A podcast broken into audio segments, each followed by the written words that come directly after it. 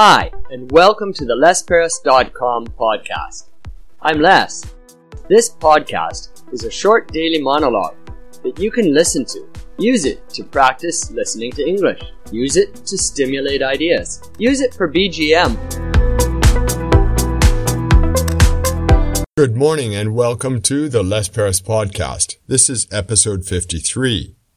Yesterday, we talked about breathing.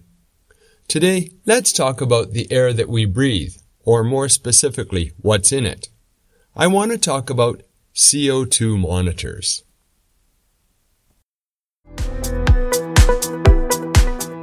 CO2 monitors. Before the COVID started, I didn't know about CO2 monitors. Of course, I studied science in university, so I knew that you could monitor CO2, but I didn't know that you could buy simple ones for your house or school. We were looking at ways to make our classroom safer, and one person came up with the idea of buying the CO2 monitors. I found one on Amazon and it was cheap, and I bought it. I think it's great. I can look at that monitor and see exactly how much CO2 is in my classroom. Although, to be honest, I think it's a little bit fishy. I can be sitting in the classroom, well ventilated, nothing change. And then I turn on the heater and the CO2 concentration goes up. Even though the ventilation is the same, the number of people is the same, nothing changes. So I think it's not perfect, but it's a really good indicator and it's better than nothing at all. And I know one more thing. After students leave my class, if I open the classroom, I mean, I open the doors and windows for three to five minutes, the CO2 rating goes down visibly.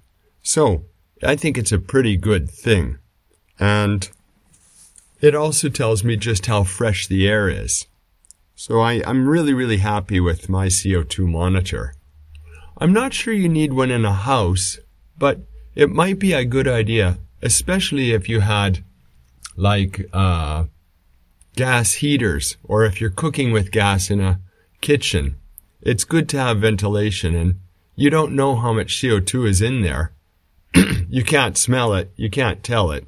So the CO2 monitor is probably a really good idea for everyone. Do you have a CO2 monitor in your house?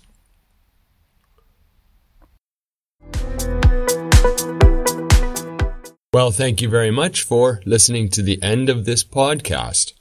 Today we talked about CO2 monitors. And thankfully, it didn't get too technical. Tomorrow, let's move away from this science stuff and talk about psychics.